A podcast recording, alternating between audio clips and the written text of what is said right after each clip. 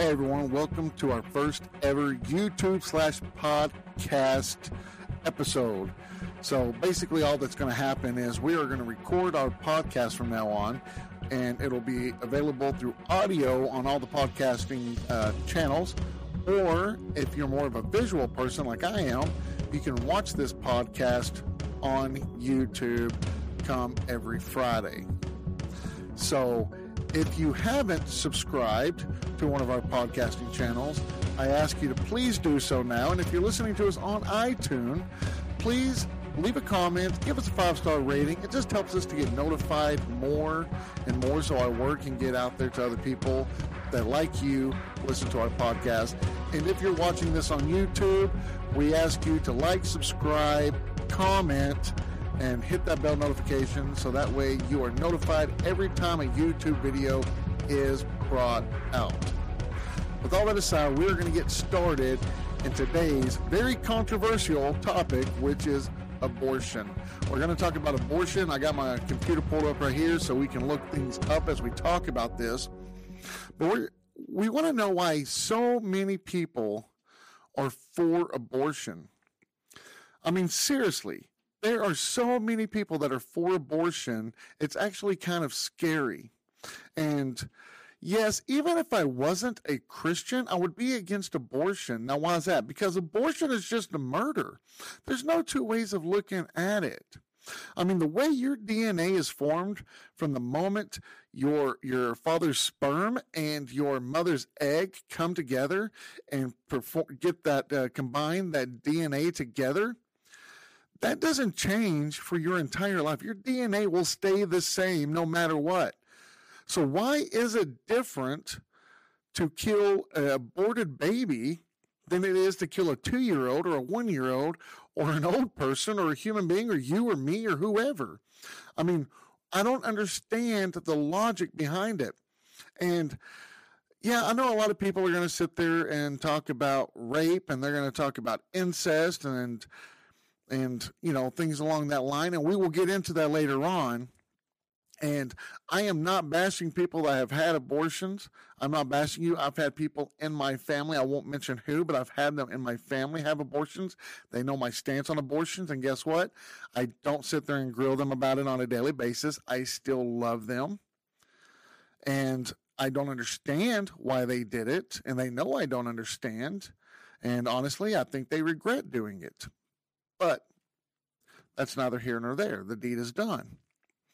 But did you know that according to studies, that they say that an average of thirty-five to fifty million babies are aborted worldwide? thirty to fifty million babies. I mean, can you think about that? That is Um, let's see, one-sixth of the entire United States that is being murdered on a yearly basis just in the, in the entire world. I mean, it's absolutely absurd. I mean, uh, let's see here. In, in twenty fourteen, Planned Parenthood performed three hundred twenty-four thousand abortions, and it's staying about the same even now. So over three hundred thousand of them in the United States alone are being murdered. This is unacceptable. We should not allow this. I am so thankful that I live in Lubbock, Texas, because we have become the largest city in Texas to outlaw abortion. You cannot get an abortion in this city. It is outlawed, and I thank God for that. I thank God that I live in a city that recognizes abortion as murder. It's horrible. It's completely and utterly horrible. It's disgusting. Now, as a Christian, of course, I believe murder is wrong and aborting babies is wrong. Now, let's get into what they always want to bring up. They want to bring up that one percent out of all abortions that is either rape or incest. That's right, one percent, only one percent of all of these abortions is due to rape or incest. That's it. But for some reason, they always want to concentrate on this one percent. So let's concentrate on that one percent. Let's just concentrate on it. So here is my ideology on why even rape and incest does not constitute a right to murder a child. One, if you are rape or incest, why do you think it's okay to murder a child because of the father's sins? Think about it. Why is that okay? I can't think of one. I mean, we wouldn't go around murdering just anybody because their father committed a sin or their mother committed a sin. So, yeah, I understand if you don't want to keep it because it would be an awful reminder. I understand that. But there's other things you can do, such as adoption. Murder should never be a choice when it comes to an innocent child. Now, a lot of people don't recognize that Um, a baby, a fetus, is a human being. They like to use things such as, well, it can't um, eat on its own. It can't survive on its own. It can't breathe on its own. And so here is my rebuttal to all of this. Let us say, and God forbid, but let us say that, you know, you have a relative or a really good friend, and they are in a car accident. They are at the hospital. They're in a coma. They have a feeding tube. They have a breathing machine. The doctor comes in to tell you, hey, there is a ninety-nine percent chance that they're going to make a full recovery in about nine months. Nine months or less, they are going to make a full recovery. But you can pull the plug if you choose to. Would you pull the plug? No. And if you do, you have some other issues that you need to go talk to a counselor about. Because if this person has a ninety-nine percent chance of making it in nine months or less, and you pull the plug, you just murdered that person. That is no different than a fetus. That person that's in a coma, guess what? They're like a baby. They can't eat on their own. They can't breathe on their own. They can't survive on their own. They're having to use machines just like a baby is having to use their mother to survive. There's no difference.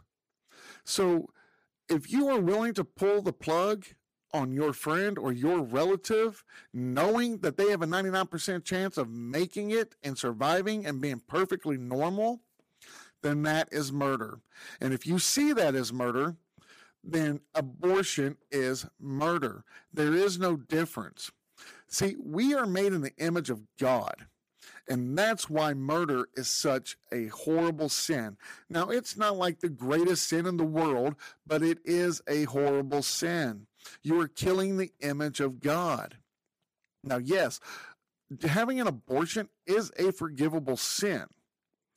It's not an unforgivable sin. So if you have had an abortion, and now you're seeking forgiveness and you're following Christ, and you think that you can't find that forgiveness, that's wrong. And anybody that tells you that is wrong. If you have repented of your sins and you are following Jesus Christ, you are forgiven for what you did. Paul murdered people. And you know what a lot of people don't realize? A lot of people, and I hear this a lot, especially through the Catholic community, is that suicide is an unforgivable sin. Well, I want to know if I want. I need any of you to look to your Bible and you show me, show me any scripture that says that suicide is an unforgivable sin. Because the only passage I've ever found that says that um, is an unforgivable sin is blasphemy against the Holy Spirit. That's the only unforgivable sin. And the reason I know for a fact that Uh, suicide is not an unforgivable sin is because we go back to the story of Samson and Delilah. Now, what does Samson and Delilah have to do with this? Okay, so if you know the story of Samson and Delilah, Samson had his strength from his hair. Uh, Delilah was trying to trick him into, you know, figuring out where he gets his strength from. Finally, he tells her it's his hair. They cut off his hair. They throw him in a prison. They gouge out his eyes. So now he's in prison, and he's getting older in age, and his hair's starting to grow back, and they bring him out of the prison. And as they bring him out of the prison, He asked God, give me the strength one more time to basically avenge those who gouged my eyes out, threw me in prison, and did me wrong. And he leans up against those concrete pillars, and it obviously, you know, there's no visual pictures in the Bible, but what I imagine is he had hands up against each side of the wall, you know, each pillar, and he pushed so hard that God gave him the strength that the whole building came crashing down and killed so many of his enemies, and obviously he died too. Now, God being all-knowing knew, he knew that it was going to kill Samson, but yet he still gave him the strength. So it would make no sense that God would give him the strength. So basically Samson would be committing suicide and then tell Samson, oh, you're not allowed into heaven. That wouldn't be justice. And our God is a just God. So off that subject and back onto abortion, abortion, even though it is a sin, it is completely forgivable. So if you have had that done, all you have to do is look to God, look to Jesus, and you can have your sins forgiven, and yes, even abortion. But under no circumstances can I ever talk to someone and have them convince me that it is okay to have an abortion. I've had conversations with uh, atheists like Germania off of YouTube. I've had a, uh, conversations with Deconverted Man off of YouTube. And they actually have the stance that Christians should be in favor of abortion because it guarantees the child salvation. So basically what they're trying to say is, you know, we all have free will to either choose to believe in God or we choose not to believe in God. And if a baby, since he's before the age of accountability, is automatically saved, then why not be in support of abortion knowing that that child just went to heaven and didn't have to make the choice on whether to believe in God or whether not to believe in God? And like I told them, that's the same mentality as Hitler. I mean, you're trying to say that you're trying to better this child's life and humanity by killing innocent children. And they agreed with this. That's what blew my mind. They actually agreed with it. They said, yeah, that knowing if they were Christians, knowing that it would save that person's soul and they would definitely go to heaven, that they would kill children. That is absurd. And like I told them, and this is the same thing I'll tell you, if that's your mentality, you need help. You need counseling. And I am not a preacher. I am not here to, uh, to make it easy and to give it to you easy and to listen. No, I'm here to provide evidence for why abortion, in this case, why abortion is a sin and is murder and under no circumstance should be done, and to give evidence for the existence of God and Jesus Christ. So I am not a preacher. I don't sugarcoat it. I don't make it sweet. I don't make it pretty. I just tell you how it is from an evidential standpoint. That's what I do. That's what apologists do. So, yeah, I, I just don't understand. Like, I can sit here and look up online right now how many abortions were performed today. It's amazing what you can find out on the internet. It's just absolutely ridiculous. But let me pull this up real quick. Oh, here's the bad part, is that they say that abortion has dropped because it went from nine hundred something thousand to eight hundred thousand. Are you kidding me? I mean, don't get me wrong, they dropped. I mean, they're not lying, but that is not acceptable. They they put these numbers out there like as if it's a It's a good thing, like, uh, you know, like, oh, we're on a roll. You know, we, we dropped down from a million to only eight hundred thousand. That's not only eight hundred thousand. That's eight hundred thousand innocent lives that have died. eight hundred thousand. Most abortions, according to these websites that I look up, most of these abortions are because they weren't planned. Um, it was an accident. And I mean, it, it's simple. For the other ninety-nine percent, other than the one percent that are raped or incest, there's a solution on not having an abortion. One, just don't do it. Two, don't get pregnant. Three, if you don't plan on getting pregnant or think that it's a possibility, then don't have sex until you're married. It's as simple. Now, I'm not going to sit there and and you know, say, oh, you know, you're a hypocrite because you had sex before you're married. Yes, I did, but it didn't make it right. I'm not going to sit there and try to justify what I did. I'm not going to try to justify my sins. What I did was wrong, and if you do it, you're in the wrong. It's as simple. I'm not going to try to justify what I do, and, and that's what I tell my family members, the two that had, have had abortions. I tell them the same thing. I mean, don't try to justify it. There's no justifying murder. Murder is murder. I mean, I don't understand how people have this mentality of, oh, it's my body, I'll do what I want. Well, yeah, it's your body, but it's also a child's at that time. They need your body to survive for nine months. After that, give them up for adoption. You don't got to keep them. I mean, you should, but you don't have to. It's better than murdering them.